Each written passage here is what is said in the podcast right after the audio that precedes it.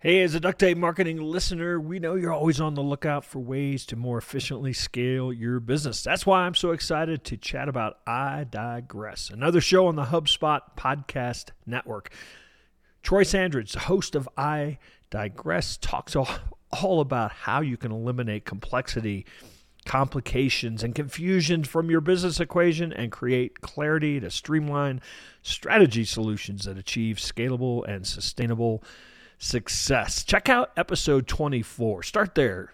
14 minutes or so. Strategy is power. You know I love that idea. So listen, learn, and grow with iDigress on the HubSpot Podcast Network at hubspot.com/podcast network.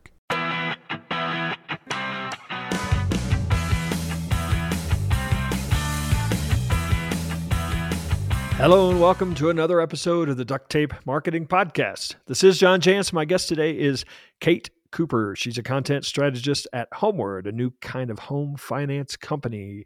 She's a plain language advocate who believes in less is almost always more approach to content. I believe in that as well. She started writing for a living in college and joined Homeward in 2020. In the space between, she was a magazine editor, a content consultant for a tech consultancy, and started her own content agency, Language Arts. So Kate, thanks for joining me. Thanks for having me, John. Looking forward to it. So I assume Language Arts. I said Language Arts. I don't think that was in your bio, but that's actually where I found you because I enjoy getting your weekly newsletter. That's right. That's right. Every Friday 5. Yeah. So let's jump right to that. I had that on the list here to talk about, but newsletters seem to be enjoying a bit of a renaissance. They've been around for a long time, but I think as all the glut of free content and other forms, the traditional kind of newsletter seems like it's died out a little bit. Your newsletter has taken a little different approach rather than trying to educate or really sell. Maybe I'll just ask you and let you share. What's your philosophy on the content that you put in your newsletter, your weekly 5? Yeah, so sure. For Language Arts, it started when I was doing Language Arts full-time, the Friday 5 newsletter did. And my intent was both to educate people about the importance of content strategy and content design, but then also to sell my services. So it was a little bit of both. Then I was hired by Homeward, my client, and went in-house full-time, but I loved the newsletter format so much that I've kept it going. I still do some consulting on the side, but very little compared to how much I used to do. So when I was trying to sell products and services with it, my formula was that 1 or 2 of the 5 items each week had to point back to some knowledge that I was sharing. But I think the renaissance in newsletters is largely due to the fact that people now approach them as a community tool, as a content curation tool, and not always as a sales tool. They tend to be full of things that are just interesting and thought-provoking and conversation starters, but not necessarily a hard sell. And I think people really enjoy them because it's sort of the curation of social media without the trolls of troublesome commenters or silly debates. You can save them, savor the content when you want. So yeah, I'm a huge fan of newsletters as a way to keep your company or your products top of mind. And there's a ton of research around the fact that millennials really prefer them. So that's such a large group for many of us that it's super important.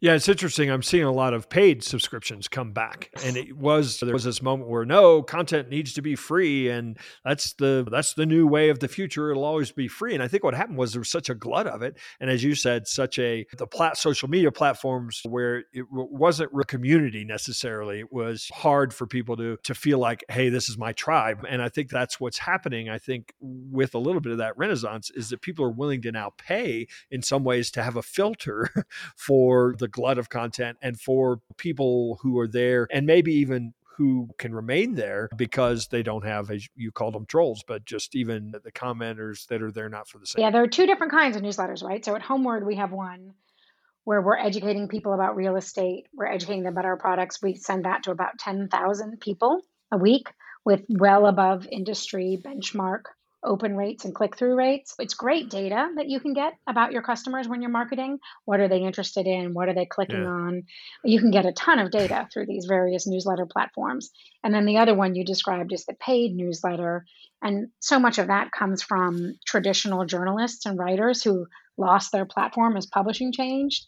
but who still have a market for their work. So they're charging people for a subscription via Substack or something similar. So two different purposes, but both experiencing this great renaissance. So because a lot of your freelance work or with your agency content and teaching people, you know, how to produce content, I'm curious where you fall on this. I hear a lot of content producers talk about the differences between content and copywriting. Do you have an opinion on the difference and how you describe those? Oh, yes, I definitely do. And I was just having this conversation with someone on my team who we hired as a copywriter, and I was trying to convince him to change his title. So to be determined if I've succeeded in that. But I was actually hired by Homeward as a copywriter. And initially, I didn't accept the job offer because I am not a copywriter. And I wanted them to really understand what I do and what my value is and what they could expect from me. So I define copywriting as creating creative copy. So that might be ad copy. It might even be some website headlines, but it generally is driven by creativity, by cleverness, by being compelling. Content design, which is how I think of my work. And if you're not familiar with her, Sarah Richards at Content Design London, who actually has changed her name to Sarah Winters. She's the godmother of content design. Is content created based on user needs and user research with plain language and digital behavior in mind. So content design is saying, here's what our user needs to do. What is the best way for us to make this findable, usable, and actionable? And when I think I found the best way to do that, then actually putting it in front of my user and saying, is this the best way to do this? Do you understand this? So it often involves taking super complex things, for us, real estate contracts, finance, and then hiding all of the complexity and making it as straightforward as possible for the user.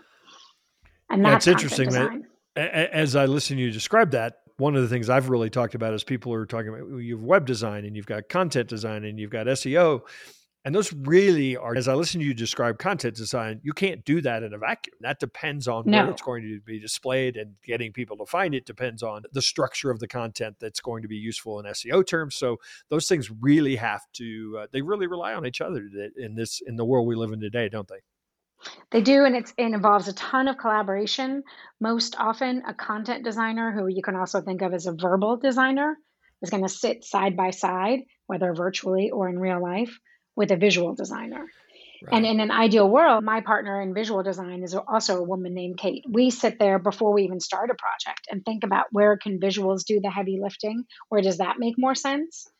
And where does it make more sense for the verbal to do the heavy lifting? Because there's certain things you can only accomplish with words, and there are certain things you can accomplish much better with an infographic or a video or a photo even. Those are all content as well. But once people really understand it, they don't call it copywriting anymore. And they want you to constantly look at their work. We apply content design to web, to user agreements, to email, to everything at Homeward. Because once we realize the value of it, we realize that we need a little bit of that on every project we're working on that involves words. And now let's hear a word from our sponsor. HubSpot's CRM platform is easy to adopt, and there are really two features that make this possible: the contact timeline and the mobile app and mobile keyboard. HubSpot's contact timeline gives you the historical context you need to get the work done and connect with customers, because all of your customer data is in one place. It can serve as a single source of truth. In HubSpot, you can take an action right from the contact timeline. Make a call, enroll a contact in a sequence, schedule a meeting, you've got it. And if you're on the go, you just use the mobile app to make it all happen and keep everything up to date. You don't have to spend a lot of time training your team. You can be sure that all the contact information is going into one system, making your team more efficient. Look, better adoption with a CRM leads to better data, richer insights, and a bigger impact on your customer experience. Learn more about how you can scale your company without scaling complexity at HubSpot.com. So I read a statistic recently that said 92% of people visit a website for the first time for reasons other than making a purchase or even engaging the business that's there. What does a statistic like that suggest to you that particularly like our homepage, the journey of our homepage or the jobs of our homepage, you know, need to be now? Oh, that's really interesting. So that brings so much to mind. Give me a second to think about it. The first thing is that 92% points to a homepage's place in a marketing funnel, right? Right. So the homepage is very top of funnel. So what the homepage shouldn't do is go into great detail, talk about pricing, try to convert someone to a paid customer in any way, shape, or form. That's not the homepage's job, right? So the homepage is one tool in the marketing funnel. Again, we mentioned newsletter. That might be something, podcast, or a million other things content-wise that we can use, or even deeper website pages, deeper in the information architecture that are further into the funnel. What a homepage absolutely has to do is just one thing, which is tell people the problem you solve. If your homepage does nothing else, it just needs to tell people the problem you solve. And that's it. I always tell people that it has to do a few other things too, but it has to do that one. So ideally, we tell people what problem we solve. We elaborate a little bit and tell them how we solve it differently. Great customer service is not the right answer, by the way, little hint. Everyone thinks they offer great customer service, but truly, how do you solve it differently? We talk about the benefits of using our products and services. Again, very high level, top of funnel. We're not getting into anything, but we are talking about benefits and not features at that point. We offer some social proof. So we build trust. Why should I trust you? And then we tell them what to do next. And again, that's not going to be purchase, or it's not marry me, it's date me. So what do I want them to do? And we need to offer a clear, compelling call to action. So in an ideal world, there are five things. Yeah. But the one is the problem. You will get no argument from me here. Yeah. You know, it's pretty formulaic. A big part of my work is telling people nobody wants what we sell. They want their problem solved. And that's the first thing that they have to hear from us before they say, oh, you got me. I often talk about the homepage's job is really getting you found me, so now me. And the homepage's job is to learn how to like me and trust me. And the various ways to apply that, it does the page load as fast as I think it should is one of the ways that you like and trust me. There are many jobs that go on there. After the homepage, in my experience, there are two other pages that end up getting a significant amount of traffic, if not the second and third most amount of traffic. And that's the About Us page and the Contact Us page.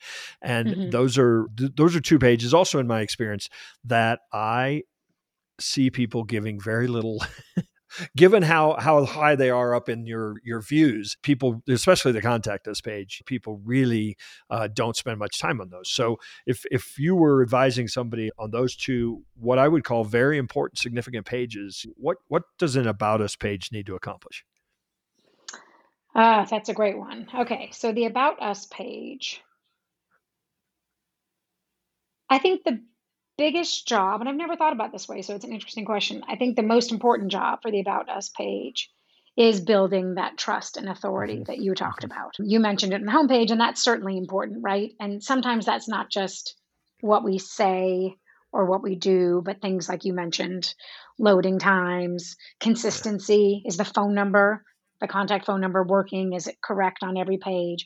All those little mistakes can erode trust. So I think that the About Us page largely has to do that. I think in telling your origin story, whether that's a founder's origin story, other company's origin story, the About Us page can also build trust by exhibiting empathy, right? Again, going back to that problem, you think about a Warby Parker, the eyeglass company, sunglass company. They tell the story of having, as poor students, having to replace an expensive pair of frames. Why are these so difficult to replace? Why are they so expensive? So that origin story that helps to build trust. And again, we'll probably also demonstrate what problem you solve and how you solve it differently. So reiterating some of the stuff from the homepage. I think it also gives people sort of a hook to hang their hat on. It humanizes you. That may be your hook. It may also be like a data-driven hook.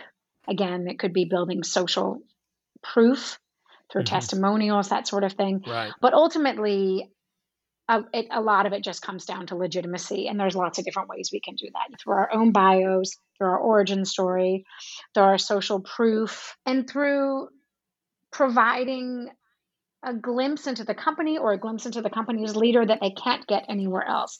I hate to see an About Us page that looks just like what you're seeing on LinkedIn or looks just like what you see somewhere else on the website. It actually is a chance to do a little more storytelling. This is a huge trend in marketing, and I think most people misunderstand it and they try to do their storytelling on the homepage. But unfortunately, when companies and organizations tell stories, they tend to be stories about themselves rather than stories about their target audience. Yeah. If you have a compelling story to tell about yourself, it belongs on the About page.